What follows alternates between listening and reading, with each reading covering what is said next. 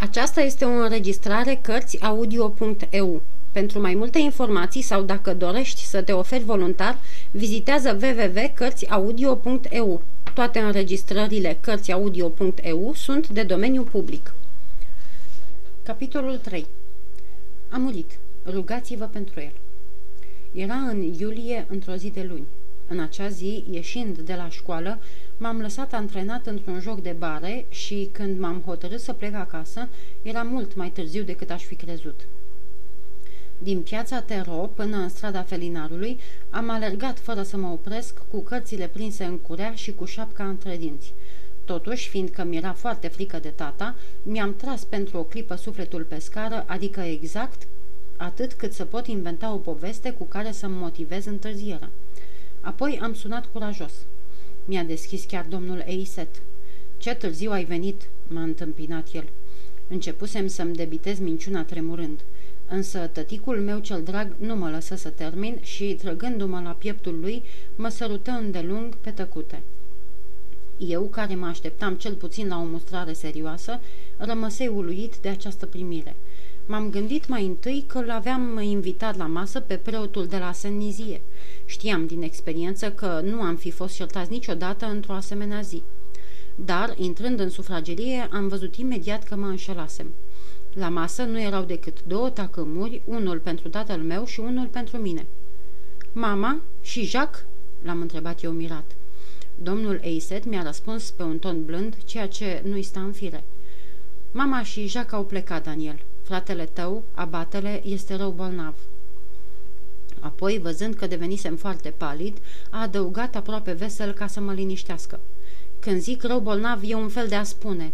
Am primit o scrisoare cum că abatele este la pat. O știi pe mama. A vrut să plece imediat la el și l-am trimis și pe Jacques să o însoțească. Până la urmă, nu o să fie nimic. Ei, acum așează-te la masă și hai să mâncăm. Sunt mort de foame. M-am așezat la masă fără să scot o vorbă, dar aveam inima strânsă și îmi venea foarte greu să-mi stăpânesc lacrimile la gândul că fratele meu, abatele, era foarte bolnav. Am cinat într-o atmosferă tristă, unul în fața celuilalt, fără să spunem nimic. Domnul Eiset mânca repede, bea cu înghițituri mari, apoi se oprea brusc și cădea pe gânduri.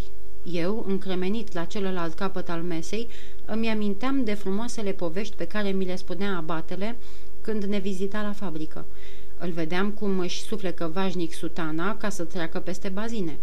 Mi-l aminteam de asemenea în ziua primei sale slujbe la care asistase întreaga familie.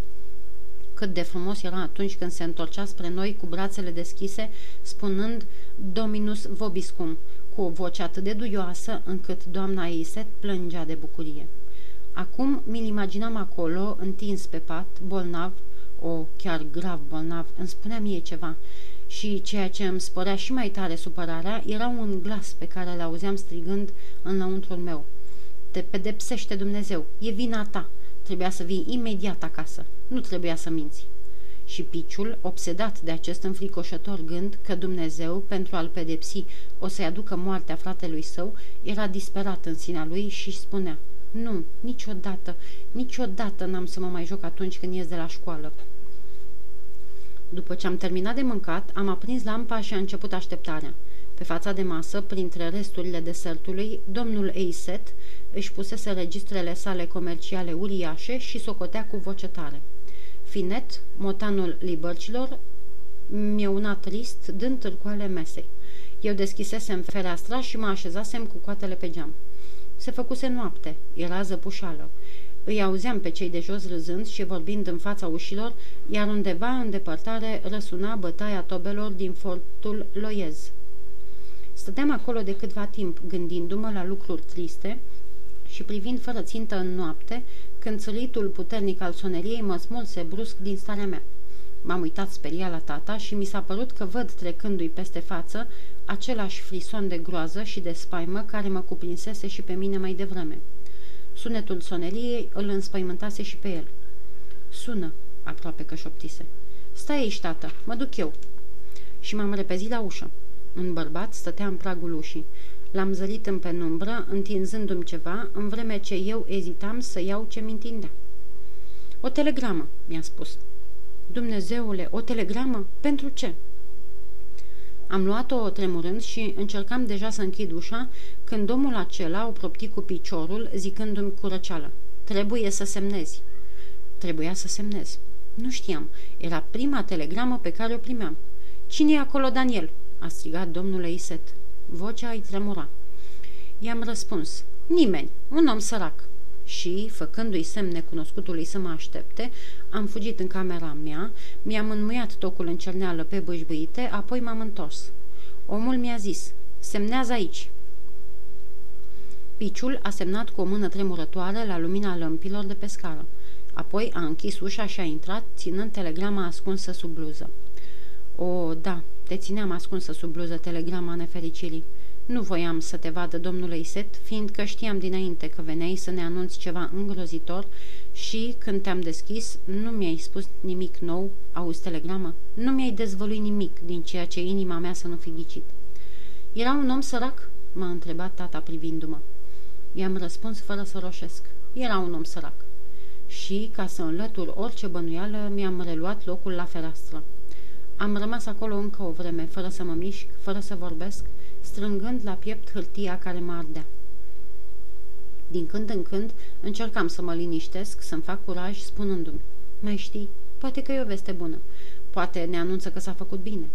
Dar, de fapt, simțeam prea bine că nu e adevărat, că mă mințeam, că telegrama nu ne va spune că s-a vindecat.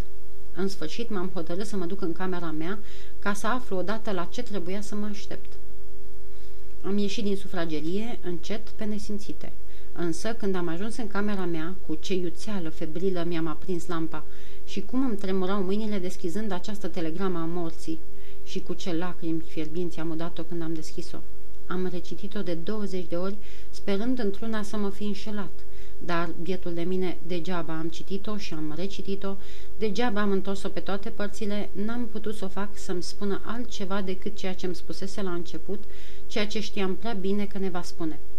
A murit rugați-vă pentru el.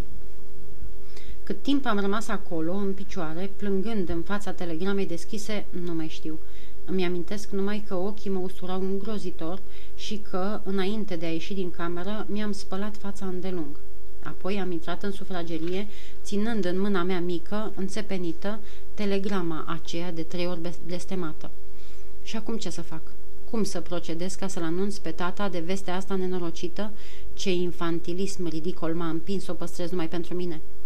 Mai devreme sau mai târziu, tot ar fi aflat-o. Ce nebunie! Dacă aș fi mers direct la el când a sosit telegrama, măcar am fi deschis-o împreună.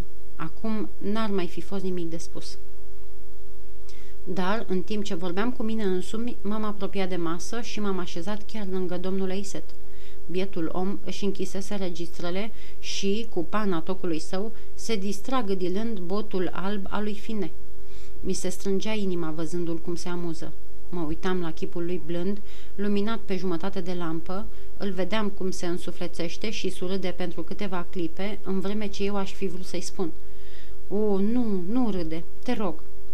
Atunci, pe când îl priveam cu tristețe, ținând telegrama în mână, Domnul Eiset și-a ridicat ochii spre mine.